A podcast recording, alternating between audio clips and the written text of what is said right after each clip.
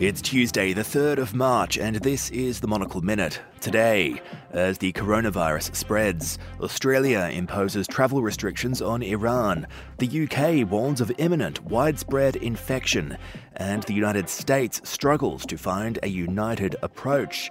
But what about the economic impact? We don't have many global pandemics, so the complete uncertainty, I just don't think anybody can really confidently say for sure whether or not they should do X or Y. But this is why there's a lot of estimates that we could, and I say could, be in for a global recession. We'll hear from the economist Linda Yueh. Plus, Joe Biden holds on tight as the all important Super Tuesday votes begin. And on the subject of voting, we'll take a look at what to expect from this year's Eurovision Song Contest. I'm Ben Rylan in London. The Monocle Minute starts now. As the world prepares for what now seems an inevitable spread of the coronavirus, financial markets are also feeling the pressure. The economist Linda Yueh explains how governments and markets are reacting. It may be necessary, for instance, to uh, to close some schools, but right now people should not be closing schools if there isn't a positive case and they don't have the advice from Public Health England part of the challenge of something like this is that there's a lot of unknown. So I think governments always have a worst case scenario. I think Matt Hancock, the health secretary, said over the weekend that, you know, you plan for the worst, you work towards the best. I think that's reassuring um, that there are, and he wouldn't rule out anything like having to potentially shut down cities, half the population working from home. But I see those as pretty standard contingency measures. The the thing is, if they didn't have something like that, um, you should be worried. But telling people, obviously, you know, is how you tell people. And I think having a realistic assessment that coronavirus has spread a lot. Uh, we're not as bad as Italy at the moment, but clearly it's, you know, it's everywhere. As an important part of our efforts, on Monday I'll be meeting with the largest pharmaceutical companies in the world, actually. They'll be coming to the White House, and we're talking about developing very rapidly a vaccine for the virus to combat the virus. If you were to think about what it might look like in, say, three to four weeks' time, which is roughly the time frame the American Treasury Secretary is looking at, it's hard to say that even if a company were to divert their supply chain and resource their production, that the new place, which is expensive to do, the new place wouldn't have um, the same disruptions. And this is why, if it is a supply side disruption, then I think it is going to have to just be uh, something you weather, which is hard. Fiscal policy can do a bit. But, you know, given we don't have many global pandemics, so the complete uncertainty, I just don't think anybody can really confidently say for sure whether or not they should do X or Y. I think we'll just have to see how the economy, you know, fares. But this is why there's a lot of estimates that we could, and I say could, be in for a global recession at this point. We'll just have to see how, how far it spreads.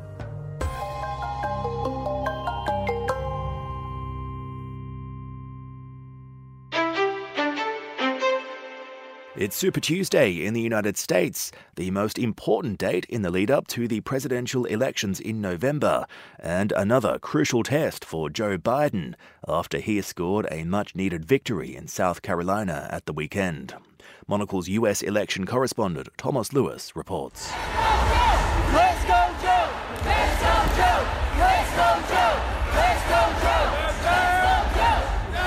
Joe Biden's overwhelming victory in the South Carolina Democratic primary on Saturday marks a milestone in the race to choose a nominee to take on Donald Trump in November's presidential election.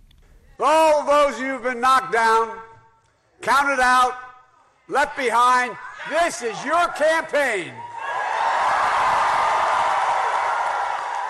Just days ago, the press and the pundits had declared this candidacy dead. Now, thanks to all of you, the heart of the Democratic Party, we've just won and we've won big because of you. Biden, who once appeared unassailable as the frontrunner in the Democratic contest, had staked his entire campaign on a win in South Carolina after poor showings in Iowa and in New Hampshire. But it's the scale of Biden's win that's noteworthy. He won by more than 30 percentage points, doing so with an overwhelming majority of South Carolina's large African American Democratic electorate.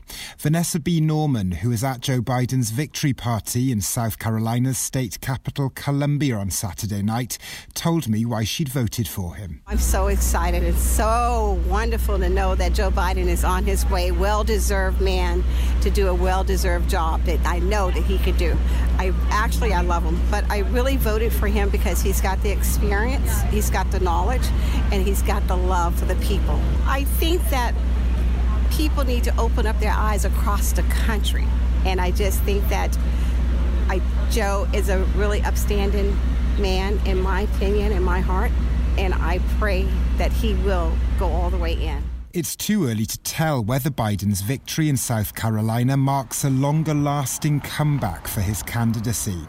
The challenge for Biden may well be that there's very little time between his success on Saturday and the next round of voting on Super Tuesday, when 13 states and two other territories hold their primaries all on the same day.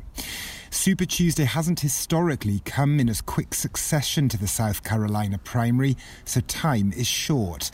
And a comeback story needs time, both for fundraising purposes and also for the narrative to take hold, both in the media coverage of Biden's candidacy and in the minds of voters that have yet to cast their ballots. I think all the Democratic candidates are good candidates and they care about people, which is different from the other party and the other person. Jamie Price is a Democratic voter in South Carolina. He's set up and run several successful businesses over the years and is involved in Democratic politics in the state. He held fundraisers for Hillary Clinton's presidential campaign back in 2016. The thing about Joe Biden is he's a caring, loving person, and we all know that.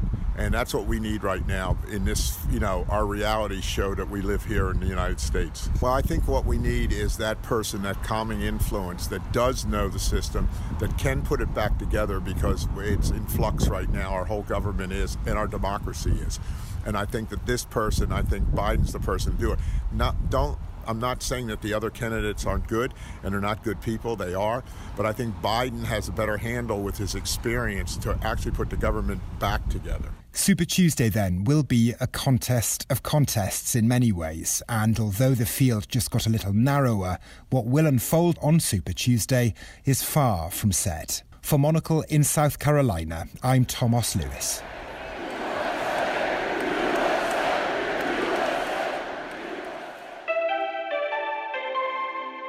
And finally, today, the US election isn't the only competition of international significance happening this year.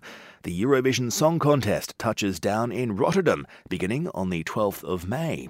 Our own Eurovision correspondent, Fernando Augusto Pacheco, fills us in on what to expect. I'm a human, not a. I can make a change and go wherever I want to. Eurovision fans are buzzing as most countries have now submitted their entries for this year's show, currently still going forward from May 12 to May 16 in Rotterdam. There are whispers that Lithuania could be a strong contender with its lick beats and choreography. Think Billie Eilish's catchy Bad Guy.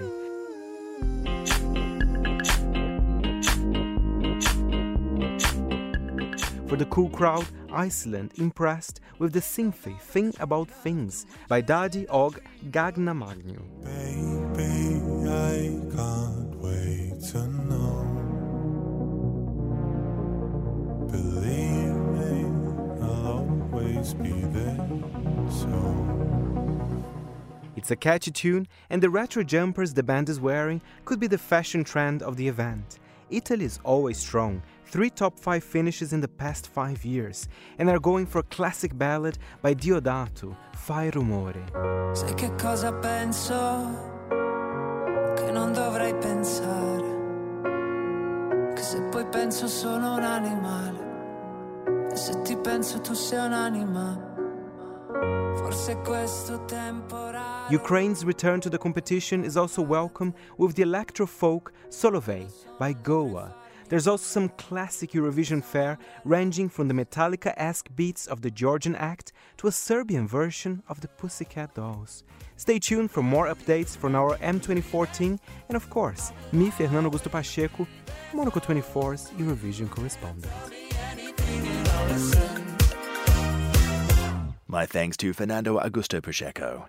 Elsewhere on today's agenda, Japan's Prime Minister Shinzo Abe took part in a televised news conference on Sunday to ask for public cooperation with his government's response to the coronavirus. Critics have accused him of political grandstanding and of giving little thought to the impact of some measures, such as the sudden closure of all public schools. And the new horror movie reboot, The Invisible Man, has topped the box office in the United States and Canada. Comscore reports that the film sold about 29 million US dollars in ticket sales at the weekend, giving Universal Pictures a much needed boost. The film is based on a story originally conceived by H.G. Wells, which was first adapted to film in 1933. Read more about today's stories by subscribing to our daily email bulletin at our website. I'm Ben Rylan. The Monocle Minute returns on Wednesday.